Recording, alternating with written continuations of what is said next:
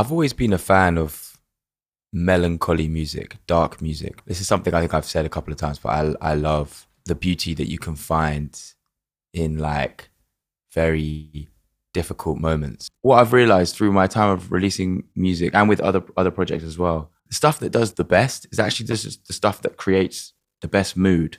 I think that's what people want now. It doesn't matter if it has like three choruses and you know 20 second long verses and all of this stuff. I don't really think that stuff's so important now. I think you know the pop industry in general, you know, they're doing their thing, but it's you can be successful in as an underground artist and have so much reach and more you just got to be authentic to who you are and what you want and, and what you want to do and people recognize that and when you start trying to like change everything for the industry after a while there's only so long that can last it's going to start feeling shit so people will see that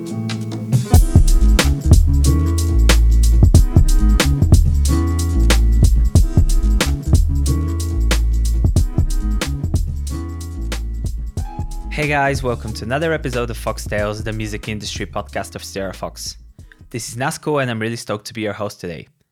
If you're listening for the first time, we decided to do a podcast a little over a year ago so we can share some of our knowledge about the music world, both as a curator and a record label, and to tell stories of people we love and admire artists, label representatives, and other industry professionals. If you've been enjoying Fox Tales, feel free to share it with your friends, save it, or rate it at a platform of your choice. You can also follow us on all socials at We Are Stereofox and join our Discord community from the link in the description. So today's Artist Stories episode is with an artist I've been a fan of for many years, ever since his 2016 Give Back What You Stole From Me. Oscar Jerome is a UK singer, guitarist, and composer who's been involved with music since a very young age. He's got a pretty signature blend of jazz and soul that you have most probably already heard in his acclaimed songs Do You Really and Gravitate. He just released his sophomore album called The Spoon, which took a more cinematic and melancholic approach, and he stopped by for a chat to give us some details about it and to share stories about his creative process, touring with Kamasi Washington, and the Blue Note Reimagined project. So, hi Oscar, welcome to Fox Tales. How have you been? I've been very well, thank you. Yeah, it's been a, it's been a pretty eventful summer. Great. What did you do? What's the highlight? Highlight of my summer. Ooh. Uh Don't know. I've been.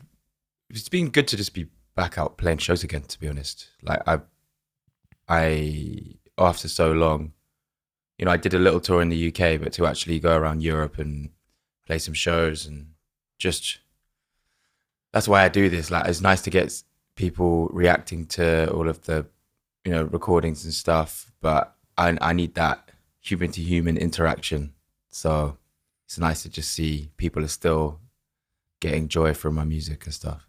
Yeah, we'll definitely get to that. I have a lot of questions regarding you playing live. Uh, but yeah, music is uh, such a huge part of your life, man. And uh, but I was just wondering, can you share like the most random non-music fact about you? Most random. I mean, there's a lot of non-music facts about me, but uh, anything really. I mean, I'm into cooking. It's not that random. Most people are into cooking, really. But before this, I made a little mackerel kale kind of like uh, Scotch bonnet thing with eggs. I make I make extravagant breakfast. Okay. That's what I do. I'm I'm known I'm known for my brunches. Nice. Yeah. Oh, maybe we we can get uh, to a brunch some someday. Hopefully when we. Yeah, maybe maybe we could do like a little cooking show or something. Show. that would right. be lovely. Yeah, the the cooking tales, the fox foxing cook. I don't know. To come up with a better name. Awesome, man. Um, but yeah, regarding we we uh, came together to talk about music. Uh, so I was just wondering, did singing or playing the guitar come first in your life? Well, uh, I think for everyone, singing probably comes first because that's just we're all born with a voice. Without getting too philosophical or pretentious, when we're born, ah we're we're hitting high notes. But no, I, I think well, I did used to just like sing along to like cartoons and stuff, and like I was I used to just walk around singing the whole time when I was a kid. But in terms of like a like actually studying, it was definitely guitar. I didn't really study like vocals or really take vocals seriously as a I always did it. I always sang. I always wrote songs, but I didn't take it seriously as like a uh, me being professional and studying how to use my voice until probably in the last five years, I reckon. I used to only tell people that I was a guitarist when they asked me, even though I sang songs and was touring, playing songs and stuff. I don't know. It was a mental thing. So you started uh, doing this, doing both of this uh, from the beginning of your like career, so to say. I started playing guitar when I was eight, um, and I was always singing. Every time, whenever I was playing guitar, I've, I've always been writing songs ever since the beginning of my music time. Yeah, that's pretty cool. That's pretty cool. Um, so you mentioned the pandemic and uh, the like things kind of breaking out with all the live shows and everything. Um, so the reason we we got together is your sophomore album, um, which is called The Spoon. Um, so I, I, wanted to find out a bit more about um, the pandemic, uh, how, what toll it took on you, and kind of how you coped with it, and um, the the whole crossroad it found you at. Like you speak about this uh, regarding your album. Oh yeah. I mean so with the previous album i mean it was already made kind of before the pandemic. We'd already basically finished it. Uh, and we'd just been on a pretty extensive tour around europe. Then we went to australia. I was very much in a place where i felt like yeah i can the music is really starting to work now and I can do this as a career. Like that was the first time I really, really felt about, like I like that about my my personal my own project. Um and you know, I'd taken a bit of a leap of faith that year. I I quit playing some other bands. I was in a very uh, successful band, Kokoroko, uh, with some of my best friends and amazing people, and it was an amazing thing to be part of. But I realized I didn't, I just didn't have enough time to do both projects justice. So I was like, okay, I'm going to take a risk and try and follow my own thing. Then obviously the pandemic hit, and I had to decide whether I wanted to hold out, wait to give people this thing, this album that I'd already started promoting, or just put it out at a time when there was no way to promote it apart from online. And you know, online is is is great. It's a great tool to have, but for me, yeah, I also I think my my kind of music needs you need to go places and play to people as well. Uh, so yeah, that was tough, but but we decided to do it. We ended up putting it out in the August, I think, which is unusual, but no one was going anywhere. Um, and you know, people seem to connect to it still. Uh, yeah, I was in that that project was very much like a, uh, like that was a collection of a lot of moments in my life leading up to that point. Mm-hmm. Um, yeah, and after that, I was kind of like, okay, it all got a bit much, especially all the stuff on the internet. So I, I was like, I need to like a, take a little bit of time out, and um, yeah, I think that yeah. was healthy too. Yeah, sounds sounds like it. Um, on Instagram, you mentioned that uh, I and I quote uh, a lot of blood, sweat, tears, love, and laughter went into this record. So I gotta know about the blood. I mean, wow, that's just a that was just a turning phrase, turn off phrase. Um, blood, sweat, and tears. I mean, hopefully nothing. No, no, one was no one was harmed in the making of this of making of this project. let me tell. Let me just say that. At least you, not did, physically, maybe mentally. mentally, yeah. Um, so I, I would uh, I I can't help but notice that uh, the there's a like a darker and like hazier sound uh the re- of the record. Did this reflect your inner self? Like you took a completely different direction, which we're going to speak about. But like, yeah, did this reflect your like uh, pandemic self, so to say? Yeah, I mean, I've always been a fan of melancholy music, dark music. Like, I love this is something I think I've said a couple of times, but I I love the beauty that you can find in like very difficult moments, very like melancholy moments. Someone like, for example, someone like Jeff Buckley. I love how he has that really uh, like such beautiful, sweet music, but it's always got this undertone of something quite dark, and it just kind of gives it this depth that is just I've always been drawn to that since I was a kid. I can't explain why. I just have. Maybe I'm just a I'm just an emo at heart. Uh, I used to have the fringe, the little side fringe. Oh, nice. Yeah, yeah I remember. Yeah, I've seen you listening to Evanescence. Oh my god, my life. Um, yeah. Actually, but, yeah, uh, a lot, a lot of our team members like used to li- listen to uh, that kind of music when we were younger. Yeah. So that's pretty cool. Yeah. um, but yeah, like now it's it, it, so that it was also it reflected the place where I was in my head at that time. Like I was I was in a bit of a, I was going through some. I don't want to go into too much detail, but it was it was mm. yeah a, a tough time for me personally, and I was a lot of it I wrote while I was in Berlin uh, in the winter, and it was just dark, cold. Like, have you been to Berlin? Yep. and that was you know, in, like, like November. So yeah, yeah, you know, then it's like they have all these like tall buildings that are like that were rebuilt after the after the war, and then it just means that a lot of time you won't even be able to get direct sunlight in the winter because you just got these tall walls beside you everywhere you go, unless you're like in a, like a crossroads. And you might just stand there for a bit and try and soak up a bit of sun. Anyway, yeah, yeah. Uh, like I, I just got this mental picture of it, and um, yeah. So the first single uh, is "Sweet Isolation," uh, which uh-huh. is which was honestly it completely threw me off because I didn't expect something uh, like this from you. I mean, I love your jazzy really? pieces, and um, this was very, very like surprising. But I also I can also share that it really suits you in a way. So kind of it didn't feel weird. It just like wasn't expected. So um, what was the reason uh, you decided to do this first as the first single?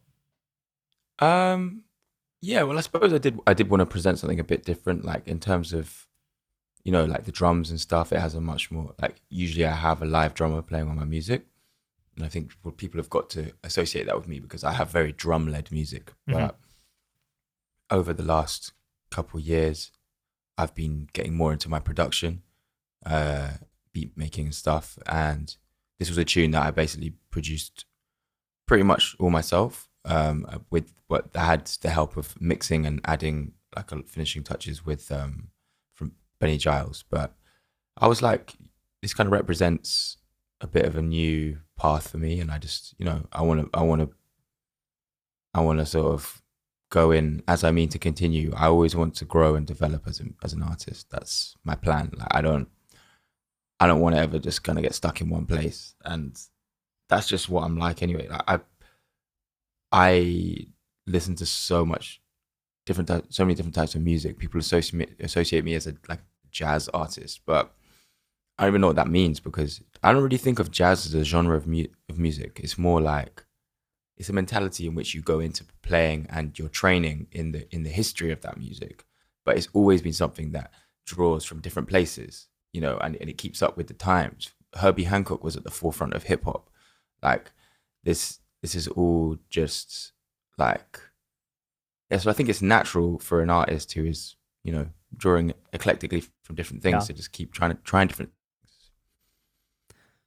Yeah, I mean, it's it's so amazing how much how jazz incorporates in so many genres nowadays, so to say.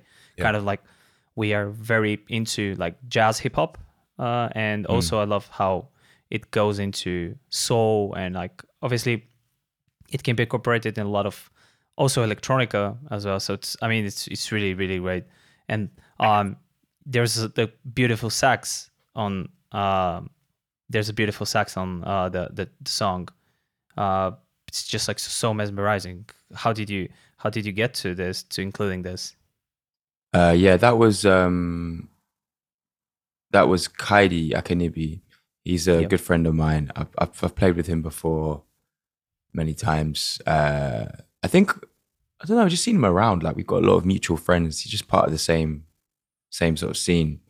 Uh, but I've always loved Kaidi's music. Like, yeah, so I love and his playing. Like he's he's easily, in my opinion, one of the best saxophone players in in London or like in the UK in Europe. I don't know. Yeah, and he's also an amazing composer, and he makes his own music as well. So you got he's going to start releasing more stuff of his own. Nice. Uh, it's yeah, it's really beautiful. he's also just a hilarious guy as well. I like to work with people that I get on with, and I, and I really really get on with Kaidi. Like he's just a real joker. nice.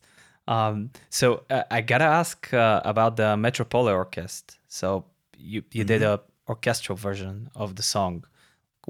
Like how uh, how did you come up with this at all? Like the whole idea, and how did this turn into a, like a, a version, a whole fact? Um, they just got in contact. It was really random. Like, uh, I can't remember how they messaged me. It was an email or something, but yeah, they just they. I think they booked out a load of the musicians to go on tour. I think maybe, and they they they then had all this time booked with all these musicians, and they were like, "We can't go on tour now because lockdown came back in." So mm-hmm. we should just make some tracks. So they just hit me up and were like, "We're fans of your music. Uh, we'd love to do a version of one of your tunes." And I was like, "Great! I've got a new album coming out, so which let's do one of them." And I thought I felt like this. I felt like Sweet Isolation worked well for this because I'd imagined strings on it already. I had after I've made it, I was like, "Damn! I really should have got some string players on this tune." And then they hit me up. Was like as if they I heard my, my, thought. And yeah. the arranger, uh, Nicholas Nicholas Urie, who's he's in New York. Uh, he yeah he's he he smashed out that that arrangement in like three days or something. Really really impressive. Like, I was like wow. I mean, these guys they're professionals, aren't they? But yeah, so that was an amazing experience. I've never worked with the, with an orchestra. The best thing, well, I would love to be able to do that in real life though, because it was it was all done online. Yeah, I saw. Yeah. I was like this in the session, just chatting to these music- musicians. It was it was very surreal, but came up came up beautiful. So. It's it's beautiful, and I also wanted to point out that it's a bit unusual, um, especially nowadays, kind of the the whole attention span uh, being so short that you release a track that's longer than five minutes um like is it, it was this intentional or was it, was it just like what happened like how you felt it um you know i make a lot of tunes that are longer than five minutes a lot of the music that i love is longer than that and although i definitely agree with you that it's unusual and and it's like you know most people want something that is short i don't really feel like i have to play up to that. Like, mm-hmm. so yeah, the the length of the track. It was how long was it? It's like six minutes something. Five thirty eight. I just yeah. checked. Uh, do you mean the original track or the? The uh, original is five thirty eight. The Metropole Orchestra is five thirty two. Yeah, so it's yeah. They're both like more or less the same. Yeah, I'm. I mean, the thing is, the length of the track people are always going to want that for radio. You have to do like a radio edit or whatever. Mm-hmm. But I've come to realize that actually quite a lot of stuff that I've record uh, that I've released, often I get I get uh, pushed to like make an edit of the track, and then people people are like, oh yeah, we need a short version of the track so it can get on this playlist and blah blah blah. And I've noticed over time, the longer versions of the tracks just become more popular, and I think when people come to an artist like me to hear stuff, they're not really bothered about that. You know, you can always just skip it if you want, but like, I think people, what I've realized through my time of releasing music, especially and with other other projects as well, the stuff that does the the best is actually just the stuff that creates the best mood. I think that's what people want now. I mean, people have always wanted that, but I think there's this real th- thing like people want to like have a mood created for them. It doesn't matter if it has like three choruses and, you know, 20 second long verses and all of this stuff. I don't really think that stuff's so important now. I think, you know, the pop industry in general, you know, they're doing their thing, but it's, mm-hmm. you can be successful in as an underground artist and have so much reach and more, you just got to be authentic to who you are and what you want and, and what you want to do. And people recognize that. And when you start trying to like change everything to for the industry, I mean, after a while, there's only so long that can last. You're just gonna start feeling shit. So, and people will see that. Sorry, excuse my French. No, that's fine. Um, like just from a perspective of, of a listener and a fan, uh, I think what this gives you is uh, a whole journey. It's not just like you go in there, you you hear like a couple of verses and and then you're you're gone, right? So it's like a whole it's a whole trip. It's a whole experience. So yeah, I, I definitely think it's not a downside. It's just I, I, was curious to hear your uh, your reasoning for this. Uh, so I, I definitely yeah. think being authentic to what you do is like it's very important nowadays with mm. like this whole like we've spoken to a lot of artists before uh, about this but there's like so much um like there's so much music every day 60,000 tracks on Spotify each day so like the way mm. you stand up is just being you like even though it sounds like a bit of a cliche it, it's a cliche, but it's a cliche for a reason. Mm-hmm. Like, there's many people that are just trying to imitate stuff that's already happening, you know. And it, and you know, if that's what makes you happy, also that's fair enough. But like, I don't get joy from that. I I I always want to. I mean, it, I don't even. It is. It's just natural to just try and just to just make stuff that just feels like me. In you, yeah.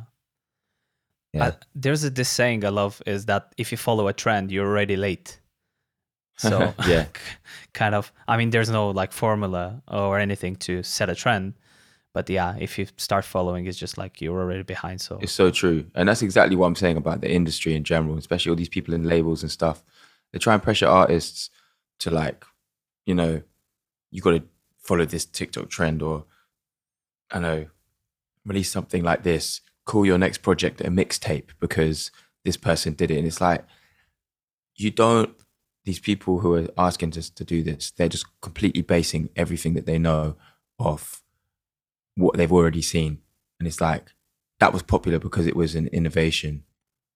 But then now it's like, yeah, we're not writing emails, we're not solving little puzzles. It's creativity. It's it comes from somewhere out there in the sky, and you can't you can't just put it in a little box. I I couldn't agree more, man. so uh, going back to the album, uh, Berlin One is the name of the second single, and it definitely has more of your like signature groove that that what we've uh, more used to uh, hearing from you. Mm-hmm. So can you say what the song is about and like why the one uh, at the end? That was a really interesting touch. Uh, yeah. So Berlin One, as you can tell, probably I wrote it in Berlin. the title is actually just. It was the first tune I wrote when I was in Berlin, and I didn't have a name for it, so I just called it Berlin One, and then that was just the title of the project I was I was producing. So there's no there's no deep meaning behind that really. It was just it just stuck. I was like, the one. It feels quite like you know things in Germany are quite like formulaic and quite like I don't know. It kind of just fit. It fit that for me, but yeah, the song.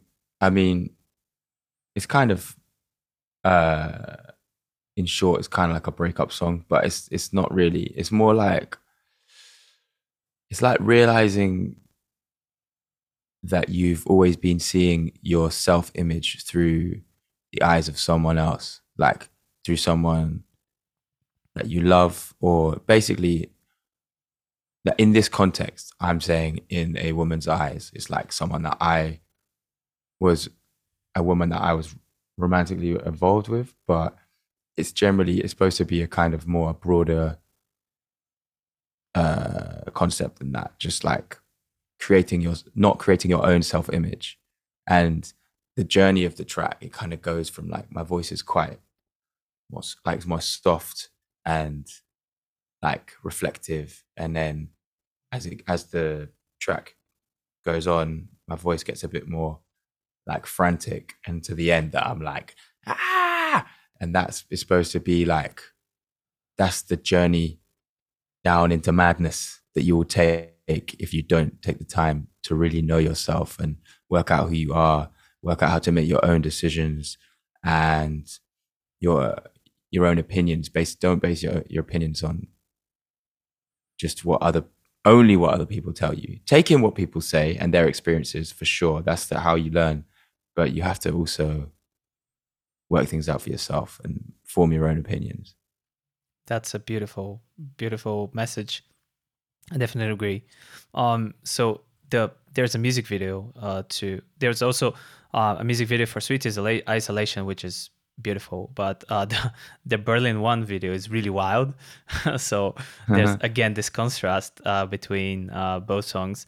Um, so what's the story behind it? Like uh, how was filming it? So so we kind of explain what the listeners should expect when watching it. I've liked the reaction that I've got from people for this because this is what I wanted. I wanted to like mess with people a bit and give people something that they wouldn't expect. Uh, firstly, I have to give a big shout out to my friends Antoine, Tom, and Sturge, uh, who directed and shot the video. He's also been like a movement coach for me over the past couple of years and a very, very good friend. Uh, he has been incredibly important for like improving my my general confidence. I think, especially in myself and like just in my body and stuff. Uh, and then also my friend uh, Malcolm Yang, who was on art direction. He's he's doing art direction for the whole project. Uh, he was also there shooting the video with us, and he's also doing styling.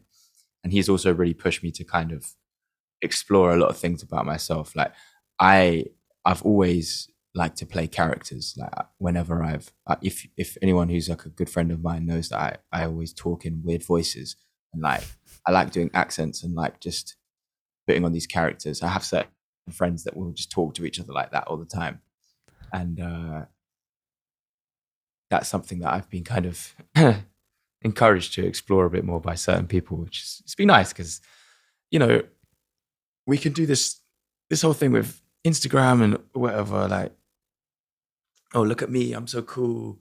Like, I'm so sexy. I'm doing my music. Yeah, yeah, yeah.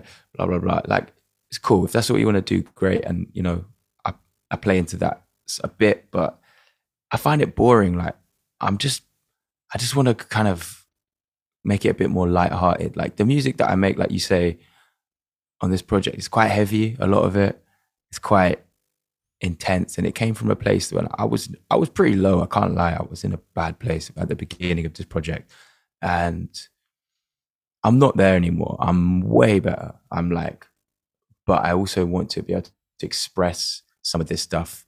And sometimes I feel like you can express a lot of dark and difficult things through humor the best, I think. Mm-hmm. Because sometimes when things are shit, all you can do is laugh. Like and and also, you know, I'm doing this to create to bring some sort of joy into people's life. I'm not just trying to like just make people depressed as well, you know. I don't I enjoy comedy and yeah. It's and surrealism as well. I love Frank Zappa. Frank Zappa has been a massive influence to me. My dad loves Frank Zappa, and he's always someone that's like I've he's shown me that the two sides of humor and very uh, deep and meaningful art. And he's always had those two sides, like yeah, playing off each other, and that's beautiful it's it's very interesting. Um, so there are two characters that you uh, kind of, as you mentioned, uh, you kind of inhabit uh, two different personas in the album. They're called Jerry and Ice Guysicle. So can you do uh, the quick profiles of, of them both? And would you say they represent your light and dark side, or is it way more complex? Uh, yeah, definitely more complicated than that. But at the same time, uh, yeah, so Ice Guysicle, he is a kind of he's more of like an imaginary person, like because he's kind of split. He's split in two, and he's supposed to. He's kind of supposed to represent being in a place of of transformation, or like on a journey to a different place, and that that could be in any in any uh, in any way and I, like a, a journey to uh, a more comfortable, accepting place. Uh, and you know, in in that video, he exists in a kind of a dark, like alien landscape. That's um, where he's kind of like searching. Um, that was shot in Iceland, and I I like him because you know I I like to also I like to present myself in different ways, and I think I'm being able to explore that a bit more with this project. Sometimes dressing more like androgynous, I suppose, uh, and more or like yeah, just like as a different character or just playing around with that more. And my brother has actually been a really um, real help with that, incredibly uh, influential with that because uh, my my brother Alfie Lawrence, uh, also known as Moth, who's an amazing drag performer. Uh, he has really, really influenced me in terms of just because then I'm I know lots of his friends and stuff that are all doing like performing drag, and it's just I find it amazing because it's just people are just just it's just pure expression without any sort of uh I don't know this outside bullshit that we've like let pile up on us about like how you're supposed to present yourself or whatever. Like it's just like pure expression. And I find that beautiful and just I think I used to care about what people think about me more. But now I'm like, I'm just gonna do what I like. And this is beautiful. So yeah, everyone has different sides of themselves. And but some people will never let that out because they don't feel like they're allowed to feel like they're going to get backlash. But if you do anything with confidence, people will respect that. And if people don't, probably just don't respect themselves. That's true. What about Jerry? Sorry, I'm rambling so much. no, no, it's fine, man. It's very interesting, actually. Uh, Jerry. Jerry is an insecure banker slash kind of New Jersey kind of. I don't want to say gangster because I'm not like I'm not trying to. I don't know, but he kind of he's got that kind of vibe about him. Like I, I watch the the Sopranos a lot. I love I love the guys on that. Like, I love the characters on that. Like there's certainly a Sopranos vibe. Yeah. Yeah, I love that thing of like it's it's very humorous, but it's also it's also got that dark that dark thing to to it as well. Um, but this guy, he's supposed to be he represents a kind of a more toxic masculine kind of vibe where he's like uh, trying to uh, he's he's also kind of searching. That's that's a theme throughout this project. There's a lot of searching, especially at the beginning of the project. Uh, and he's on this journey to madness, like, uh, and he's very delusional as well.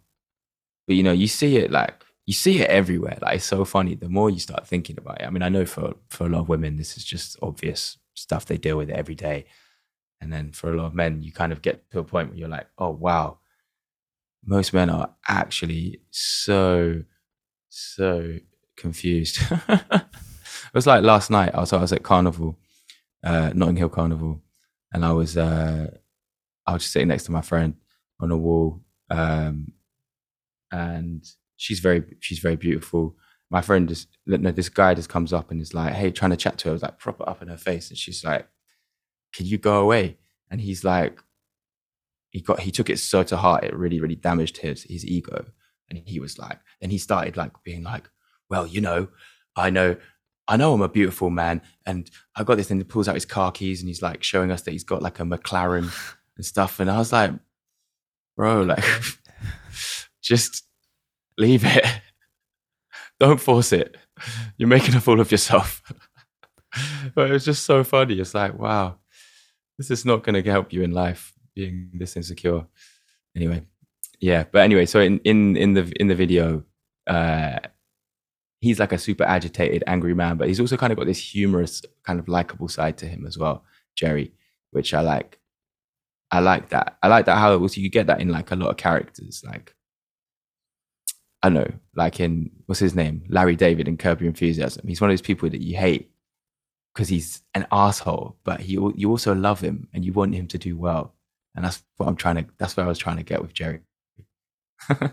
Yeah, but uh, yeah, I just want to say that, uh, but as you mentioned, this like um, this negative character that you actually feel for is. Um, uh, I recently watched uh, The Office for the first time, and Michael Scott is definitely Yeah. such has such vibe. Like he's ridiculous, but like deep down, not a bad guy. He's just like very confused, as you said. Yeah, and that's the thing. It's like that's just that's just something. It's generally in life. Like people, I know we're in. We live in a time where people are really on this like cancel culture, which I think in certain in certain uh, contexts it really puts power back in the people that that need it. I don't know, you know, for people that are abusive or whatever. Like, yeah, it's it if if the justice system is not doing the right thing people have to take it into their own hands, and I, and I respect that. Uh, but then also, also, I feel like we're in a place where like people can do anything and just get jumped on and be like, "You're cancelled. You're never, you're never gonna work again. You're never gonna be in the public eye ever again." And then, you know, we don't we don't leave a space for people to actually learn and actually try and do better because basically everyone you know there are people that are just downright evil but there's a lot of people that are just they don't understand stuff because they haven't been in a position to to to learn that. And it's all a reflection of their their life experience and whatever shit they've been through as a kid. And in some ways it's important to like yeah give people provide a space for people to also learn as well. And like, yeah, making mistakes is like a natural thing. So yeah I mean, obviously, it should not be like it shouldn't be the end of the world if you make a mistake. I mean, obviously, it depends, but I definitely agree. man. I definitely agree. Um, I, I love how we're drifting off. It's really interesting. Uh, I just want to get back to the album again. Um, So the title track, uh, "The Spoon," is uh, really beautiful and intimate. So it's nothing like the two tracks that we've uh, discussed so far. I know it's a, based on a poem that you wrote uh, back in Berlin. Uh, so could you elaborate more on that and uh, why is this the uh, title track of the record? Um, I think this tune it really it captured the mood that I was in when I was first making this record, and I and yeah, like this track kind of came about when I was so I was writing poetry and I was in a, I was having a jam with my friend Ziggy Zeitgeist, amazing drummer from Melbourne who lives in Berlin. We were just uh, playing the tune. We were just playing, and um, yeah, this kind of just came out. Like I started doing this thing with the guitar effects and that, and then yeah, this this, this it's about like seeing, basically like looking in a spoon and seeing a warped reflection. Uh, but that is like that's a metaphor for you know whenever you look in the spoon, you're never it's never going to go back to normal, and it's kind of this idea you're trying to like grab onto and hold onto something in your past, but it, it is it's changed, and to you that looks ugly, but actually it's not necessarily ugly. It's just different. Um, and yeah, that's a kind of a basic way about without going into too much. yeah. Um, and why why did you name the like the album uh the spoon? Like it should kind of enwrap the whole the whole feeling. Like you said, you started with kind of this feeling. Yeah.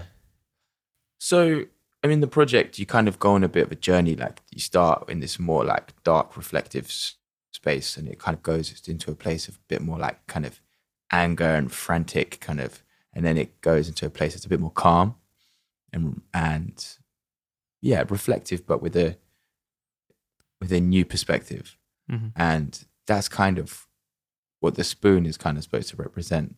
Like you're looking at you're looking back at yourself, but you're changed, and that is that's okay. And like that's that's just that's how it is, and you learn to you learn to move forward with that basically.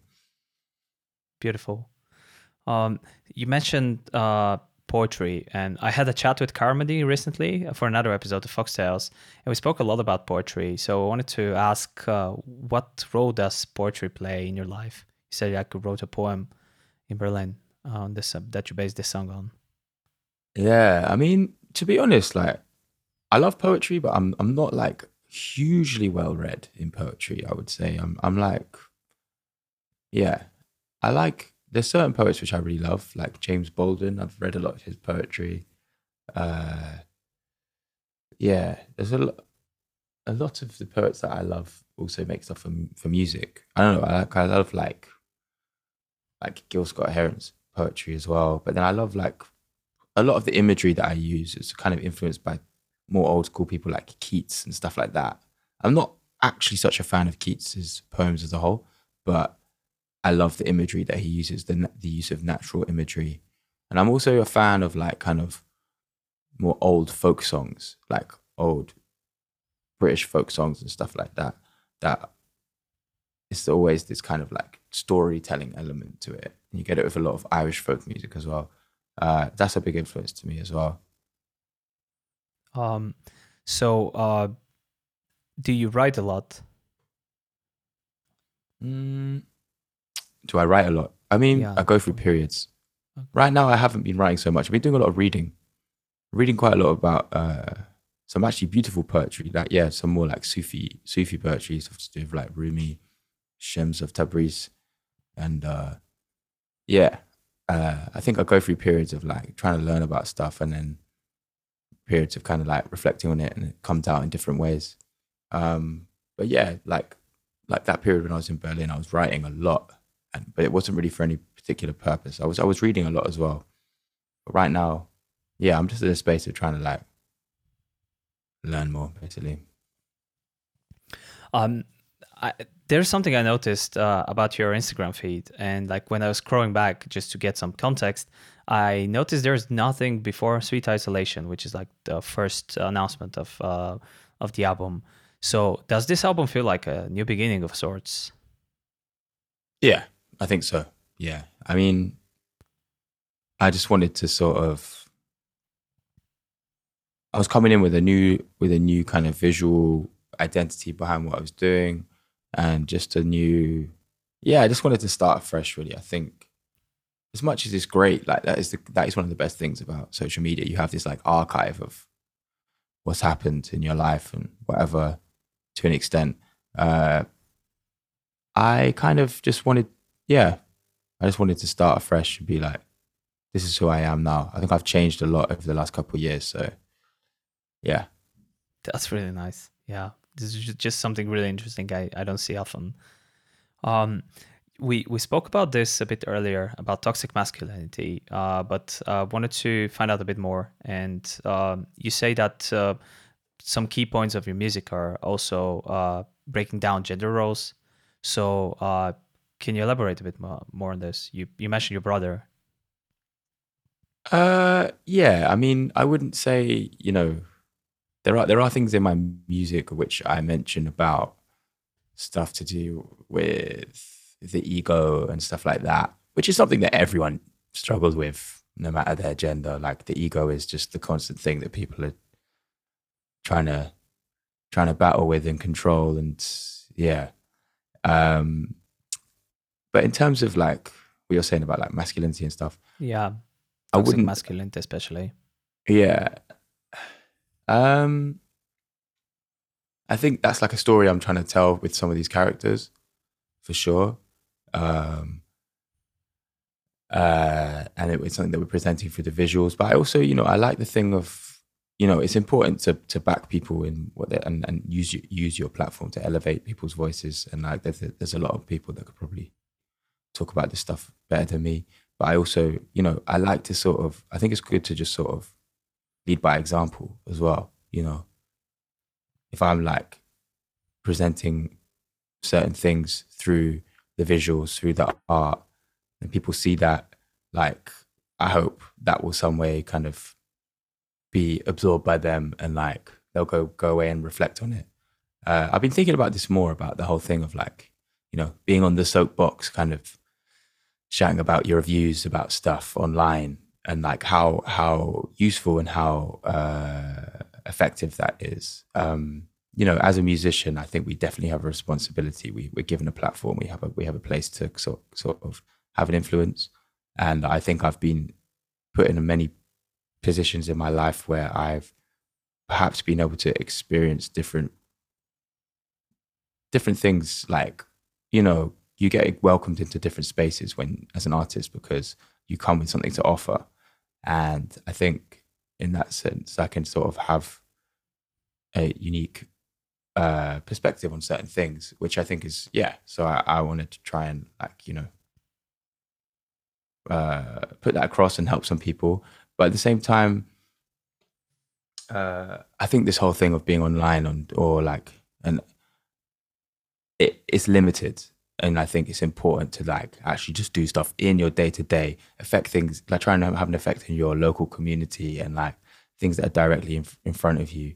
Uh, and because as an artist, people are also coming to you for a place for release, you know, a place for to get away from the sh- all the crap that's going on in the world around them. And I think it's important to get a balance so you don't become like a bad news channel.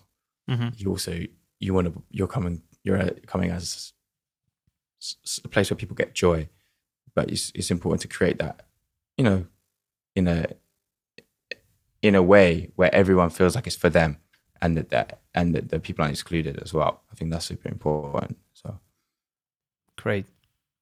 Um, there's something else I wanted to go back. Uh, you mentioned the emo, uh, the emo uh, period, so to say. There's a fun fact that where you mentioned somewhere that uh, you, you used to listen to a lot of heavy music, and especially Rage Against the Machine. So mm-hmm. there, there's this song "Feed the Pigs" that there's a there's some sort of kind of a more heavier touch to it.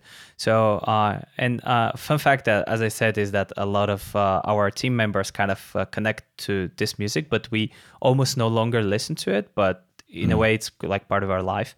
So, I wanted to find out uh, if you do you think there's a, some sort of like um, some sort of uh, connection between those genres and what you create right now, like jazz, for example, as well. Uh, definitely a connection for sure. Like, you know, rock music, that, that stuff comes kind of from rock music.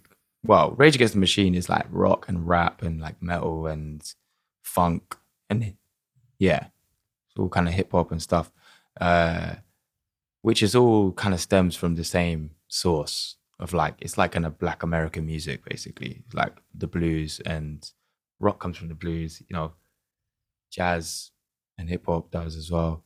So I think it all has a similar root, and it's interesting because you know you see like actually when you think about it, loads of big hip hop artists were making like rock influenced and metal influenced music, like uh Yasiin Bey, uh like Cypress Hill, like Talib Kweli, like all of these people, like they were all exploring this, and it was like a. It's always been, yeah. Um, but for me, yeah, that was that was super influential. Like Rage Against the Machine definitely influenced me, and it, with a more, especially like thinking about like radical politics and stuff. Like that was something that really captured me at that time. I was just like, wow, this is hearing these stories of like the Zapatistas or like you know, the Cuban Revolution and stuff. And I was like 13. I was like, wow, this is like, this is this is powerful, powerful music. So it influenced the way I think a lot as well. I mean, they're awesome. I I'm also really connected to to this sort of music.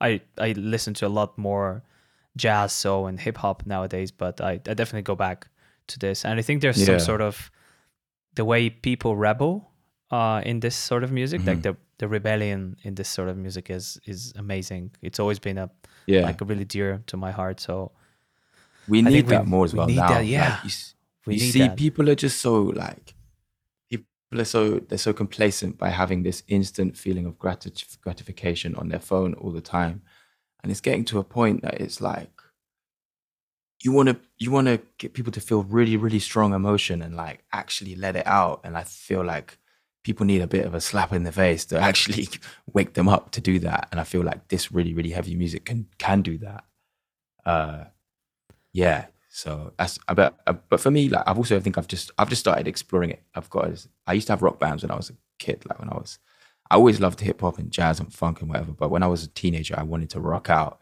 and I Yeah.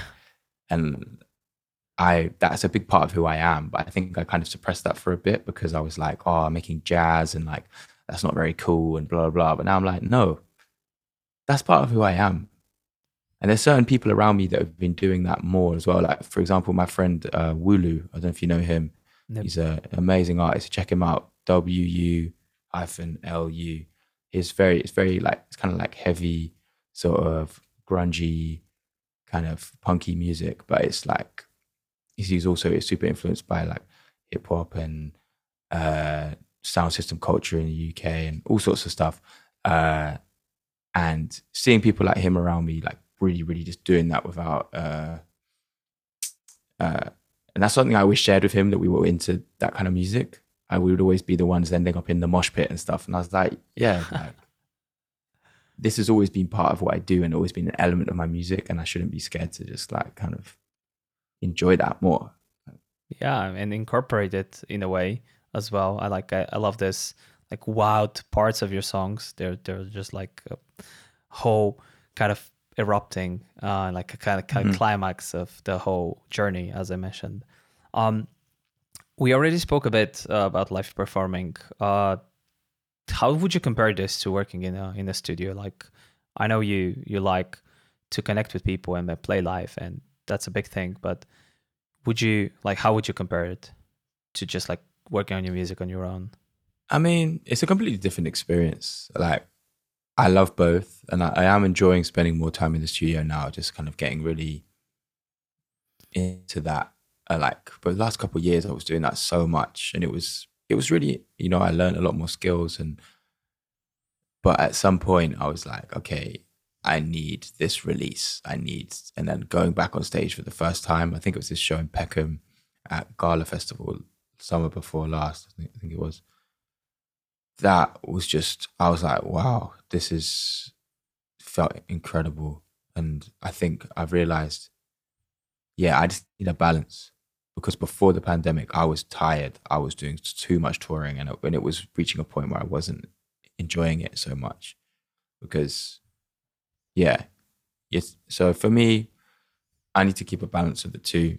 Um but you know, you can get more reflective and more like kind of into the tiny details of the music when you're when you're working in the studio, which I love as well. Uh, but fine crafting Yeah. yeah mhm. yeah i would love to see you live someday honestly yeah, where where are you by the way? I'm in sofia bulgaria ah, okay, s- nice. like a, a big part of the team is here but uh we're also we have uh, some people in berlin we have some people in south africa we have uh, some people in the netherlands so it's like we're all over the place really no in nice. uk though but uh, yeah hope to be yeah, able to well, catch I you hope, somewhere I hope to. Yeah, hopefully I'll play in Sofia one day. Yeah, that Hope would be so. amazing. We're actually getting um this year we're getting some amazing acts. We're getting Jordan Rakei and then Moonchild and Mhm. Odyssey as well. So um, uh, Yeah, hopefully nice. see them all. Yeah, yeah. It's we've we had this uh, kind of a dry dry spell of uh, live acts, and and we never get so many of those more like so to say underground acts. So um, I'm happy things are kind of turning around. So yeah, uh, hopefully we'll be able to see you one day. Who knows? I mean, yeah, I'll try my best. I'll try my best to get there for sure. Yeah, that would be lovely. Um, so you did a lot of touring, and I wanted to ask you about about your experience. So how was uh, we're, uh, touring with uh, Kamasi Washington? Uh, that was really fun. Yeah, that was. It was just like a week around um, the UK. Uh, yeah, those guys have just they've done touring. Like they know, they they know the ropes. So you know, it was, it was nice to sort of spend people spend time with people that have, you know, they they've really really done that a lot and are very experienced and they're great. They're incredible musicians from a very different. Uh, I mean, the, the music that we're playing is in some ways very connected, but also have come up for a very different tradition. So yeah, they were lovely, especially Ryan, uh, the trombone player. Really, really got on with him. Uh, you know, I don't know how they do it personally. I, I don't think I could spend that much time in a tour bus with that many people as well. It's a lot of people to kind of to keep track of and to keep happy and uh, but you know those guys are really they're working hard and I respect it. I can imagine. And uh, if you if you had to choose uh, someone to like a dream uh, person to play on stage with, who would it be? Do they have to be alive? Um, no, and also collaborator. Since I was going to ask this as well, like it can be collaborator or um, on live stage. Uh, I'd love to collaborate with Joni Mitchell. That would be amazing because she's just one of my favorite songwriters, and I feel like, yeah, we could make something that was quite like a nice melding of our two styles. Uh, like I love that her Hejira album when she's working with Pat Metheny and uh, Jaco Pastorius, like that. That is, a, I love that the fusion of like her folky kind of storytelling with that. It's amazing. That's been super influential to me. Um, who else? I'd love to work with. It's a weird one because there's people that you're heroes, but you don't necessarily think that it would work that well. Like someone Mhm. like George Benson, I love him, but I don't think that we would make music together that well. Uh, the same for maybe for like Jimi Hendrix. Like, I would love to work. I would love to play music with Jimi Hendrix. I'd love to meet Jimi Hendrix. I don't know if we'd make a good record or not. I think we would. I think we would. Yeah. I think you will. Yeah, feels like it. Uh, all right. Um, so, speaking of uh, great musicians, uh, there's this amazing project that uh, I recently found out about, which is called Blue Note Reimagined. So there's like the second um, edition of it is coming to life relatively soon, uh, hopefully Yep. this autumn. So you're part of it. So can you tell us a bit more about it? Yeah, so the track actually came out on Friday. Oh, okay, the track okay, that I'm I missed it. Yeah. Go Oh, check it out. with yeah, so Oscar? the album with Oscar Worldpeace. Yeah, yeah. Ah, okay, I didn't know. Yeah, I honestly didn't know it was part of this project. Yeah, my bad. yeah. I, but I saw it. Yeah. Uh, yeah. So Blue Note, obviously legendary label. So much music that I love has come from that that label, and um, yeah, it's cool to be to be asked to be part of that.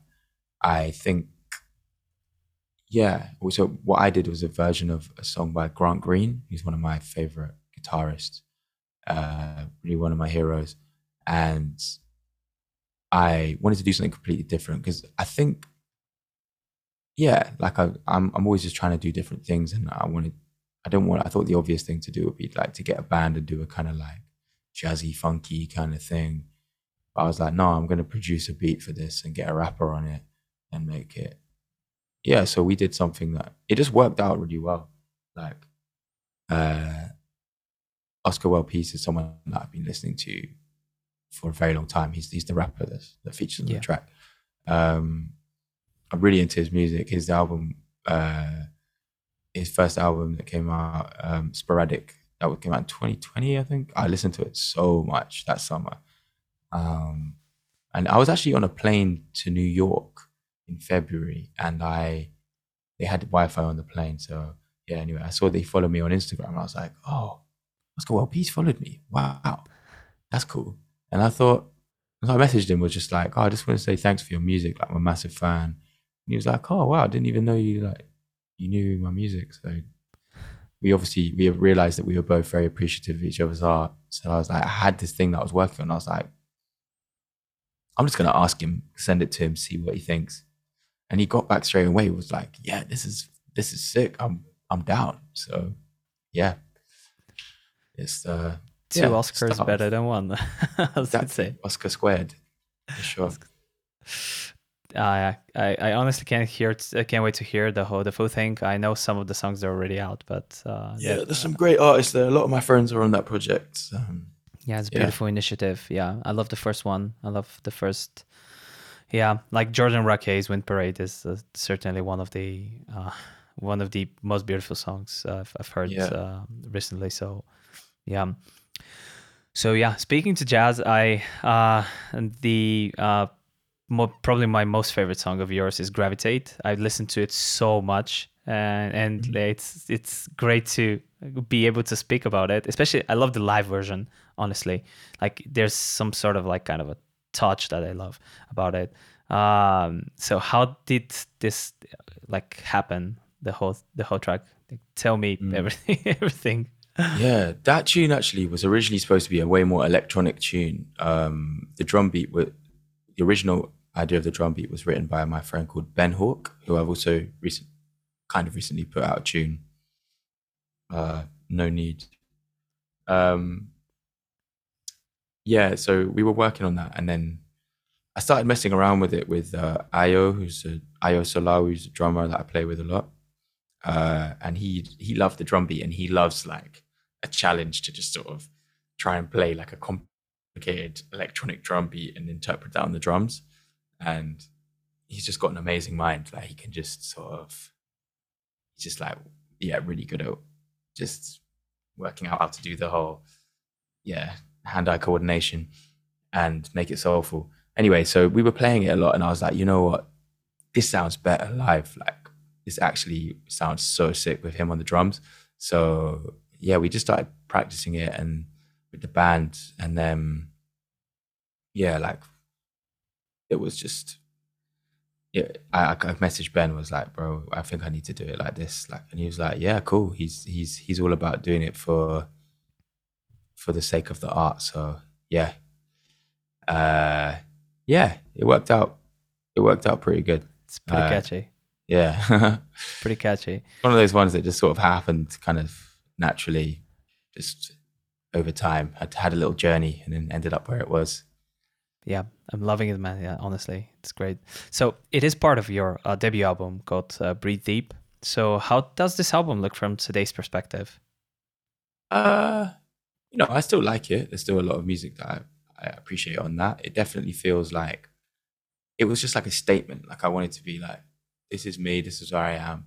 And it was a presentation of a lot of things that I'd done prior to that.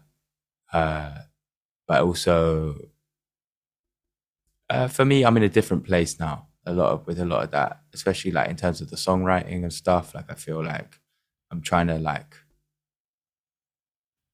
I don't know, yeah, just trying to present my stuff a bit differently. Um,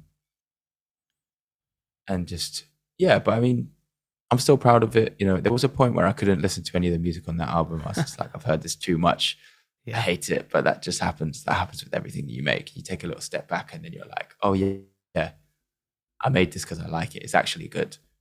Um, yeah, but kind of. for me, a lot of the music that I write as well, I think is written with the purpose of like to live on a life, to play live. Like these songs slowly develop over time, and like now we play them live, Gravitate, for example, I do different things. Like I play different melodies on it, and like the solo section might break down. We'll go into like a bass solo or like go into a little kind of like high life guitar bit or whatever. Like I like how the songs evolve.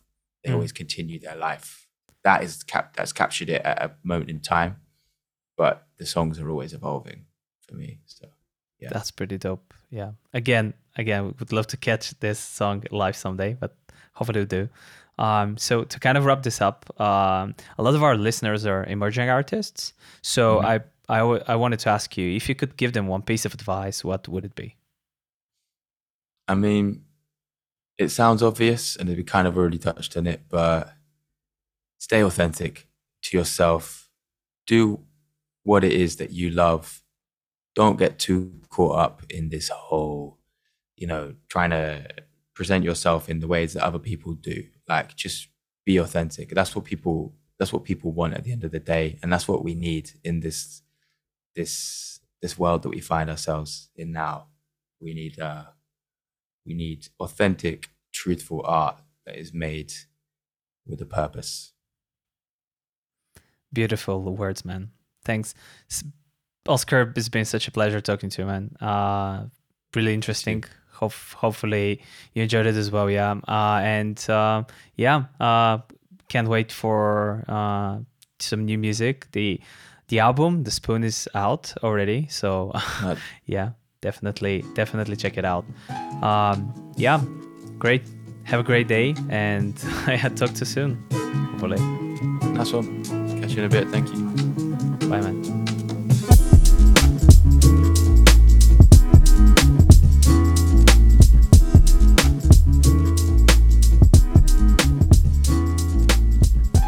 Thanks for listening, everyone. Hope you enjoyed our conversation with Oscar.